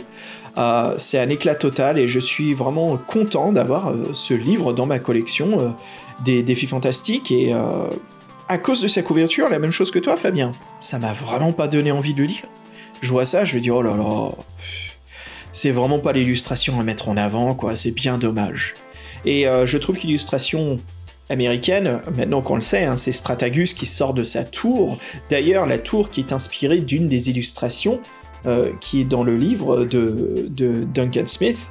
Euh, mais beaucoup plus en valeur euh, l'œuvre. Mais bon, après, il y avait des dessinateurs de haut calibre hein, pour les livres dont vous êtes le héros, les défis fantastiques américains. Je veux dire, il y avait quand même, comment il s'appelle, de Dan. Richard Corben, il y avait quand même de grands illustrateurs qui ont fait cette euh, série de, des couvertures de livres, mais chaque couverture est assez évoquante. Euh, Après, très bien fait. Tu sais, peut-être Puff Books n'avait pas envie d'engager un autre illustrateur pour faire la couverture, euh, voilà. Ouais, mais mais c'est ça le truc, c'est que Duncan Smith, c'est un illustrateur très très compétent. Quand on regarde les illustrations à l'intérieur du livre, il y a des super illustrations, il y a bah du beau travail. Ouais, il réussit bien ce côté Heroic Fantasy. C'est juste que c'était pas, euh, c'était pas celle à mettre en avant, je trouve. je trouve qu'elle est pas. alors peut-être qu'elle est, c'est sûr qu'elle, qu'elle attire l'œil parce qu'on se voit ça, on se dit oh là, mais c'est quoi cette couverture? Mais peut-être pas pour les bonnes intentions. Moi, je sais que j'aimais beaucoup le dessin, tu sais, dans l'auberge avec tous les gens qui nous regardent. Euh, oui. voilà. Non, mais je, trouve qu'une couverture de l'un des trois sorciers euh, sur la couverture devant son, sa tanière ou son château aurait été beaucoup plus évoquant, ou peut-être une vue du Mario Scorpion, mais euh, qui installe l'atmosphère. Tu vois, on voit le héros au premier plan, bouclier, euh, épée, ou peut-être même pas bouclier, qui tient une pierre de magie et l'autre une épée, et qui s'avance dans le marais où on voit plein de bestioles. Tu sais, on sent tout cet univers qui est prêt à le à l'accueillir, que ça soit en voulant le en voulant le tuer ou en lui demandant de son aide. Enfin voilà. Euh, bref, pour noter ce livre, combien de scorpions je le note? Bah écoute, sur 5, je lui note absolument... Euh, Ah, il manque, il manque cette grandeur d'aventure. Voilà, c'est tout ce qui manque pour lui donner 5 scorpions, mais je lui en donne 4. Oui, moi, pareil. Euh, pareil, ouais. Euh, on aime bien dire l'histoire. Moi, je lui donne. Alors, sur 3, l'histoire, je trouve que, en effet, c'est super amusant. Il y a plusieurs façons de jouer l'histoire. C'est très réussi. L'atmosphère est présente. Euh, le gameplay très simple, les pierres de magie, bon c'est voilà, c'est un petit truc en plus, c'est pas complexe mais c'est amusant, ça donne la diversité. Très amusant et surtout très rejouable. Il y a quand même trois façons de le jouer et euh, ça change vraiment la, possibilité de, l'œuvre et de son histoire. En effet, c'est un super défi fantastique. Euh, voilà quoi, c'est recommandation absolument. En plus, il est pas cher, profitez-en. Euh, je suis vraiment surpris, hein. donc en plus, je l'ai eu en neuf, tu te rends compte, je l'ai eu en neuf. Ouais, mais il a dû être. C'est l'une, c'est, ça fait partie des premiers livres qui a été imprimé, donc peut-être qu'il a été imprimé en stock et c'est pour ça que sa valeur n'est pas aussi élevée. Hein, S'il y en a beaucoup, c'est clair que c'est pas les matchs de Solani où là c'est dur de mettre la main dessus quoi. Les dernières œuvres, les derniers défis fantastiques, il y a eu peu d'impression, donc euh, voilà quoi, c'était plus dur pour les collectionneurs. Euh, mais ouais, ouais, carrément, grosse recommandation. Allez, Fabien, on continue à faire la fête avec les gens de la taverne là, et puis euh, célébrons le podcast avec nos Patreons. Merci beaucoup de nous avoir recommandé, enfin d'avoir choisi ce livre. Hein. C'était une belle surprise parce que je ne sais même pas si on l'aurait fait le dossier sans vous en fait. Hein. Donc euh, merci beaucoup. Oui, merci beaucoup à nos Patreons qui ont, qui ont voté euh, nos héros. Et d'ailleurs, Fabien, est-ce que tu, tu veux qu'on dise les autres œuvres qui étaient au vote? Ah, je veux bien, oui, tout à fait. Alors, il y avait l'épreuve des champions d'Ian Livingstone, le temple de la terreur euh, de Ian Livingstone aussi, et puis un, livre qu'avec Fred on a quand même envie de lire, mais bien sûr, il faut que ça soit élu, c'est Le sépulcre des ondes de Jonathan Green. Le prochain vote aura lieu très bientôt. Et voilà, on voudrait donc remercier nos Patreons, en commençant par Étienne Fardel alias Damol, alors Simon Lasso, Space Marine au Vulcain et Heavy Flammer. Tu le fais pas à la Fred là, Fabien. Ah bon, T'as pris ton temps. Oh, ouais, mais moi je le fais plus mystérieux, tu vois. c'est un pseudo mystérieux, donc euh, je pense qu'il faut le faire à la mystérieuse. Hein, Absolument, bien vu, bien vu. Parce que c'est vrai que moi, un pseudo comme ça, moi, ça m'intrigue. Et puis nous avons par la suite Ems, le joukineur. Jean-Christophe Comont. Euh, le grand maître parano global Lorkéan. Dorn JV. Nicolas Tonnelier. Ziludo. Et Laure Anne. Sébastien. Et puis Sébastien Bélézy. Docteur Yo. Yann Courdec. Ninja. Guillaume Vordé. Et voilà, allez, on vous remercie encore, nos Patreons, héros, aventurières, aventuriers. Merci encore euh, de votre soutien. Euh, grâce à vous, voilà, on continue les serveurs et puis ça nous motive. Et puis c'est vraiment sympa de se retrouver euh, sur la page, d'échanger et puis d'entendre vos points de vue, vos avis. Voilà, c'est toujours, c'est toujours super, quoi. Allez, Fabien, on se quitte. Ce fut un plaisir de faire ce podcast ensemble. Je suis content de t'avoir eu avec nous. C'était oui, ça m'a fait plaisir aussi. C'est vrai que faire les dossiers c'est très bien, mais aussi parler aussi au micro, j'apprécie beaucoup. Et après, c'est vrai que j'ai de la chance et le livre m'a bien plu. Hein. Est-ce que j'aurais pris autant de plaisir si, euh, ça m'aurait, ça aurait été moyen? Donc voilà. Là, j'ai vraiment eu de la chance hein, pour ma première. Ouais, t'as eu de la chance pour ton premier, t'as fait un excellent euh, défi fantastique pour ton premier. Mais bon, c'est le boulot, j'ai envie de dire quoi, avec Fred, euh, quand on, quand, quand on doit faire un lit à Livingstone par exemple, euh, bon, c'est nos auditeurs le savent que pour nous, c'est oh mon dieu, ça va être difficile, ça, ça va vraiment être la ligne droite. Si on se trompe, allez dans ta gueule, recommence à zéro. Donc ça fait partie du taf des fois quand il faut qu'on lise ceux qui sont difficiles. C'est et puis après les mauvaises surprises, là c'est toujours frustrant, mais c'est amusant à se défouler sur podcast quoi, on peut en parler à tout le monde. Allez, on se quitte euh, sur le morceau de Savage Garden, I Want You. On vous souhaite à toutes et à tous une excellente soirée, une très bonne journée. Et puis à très bientôt. À très bientôt. Hein. Merci beaucoup.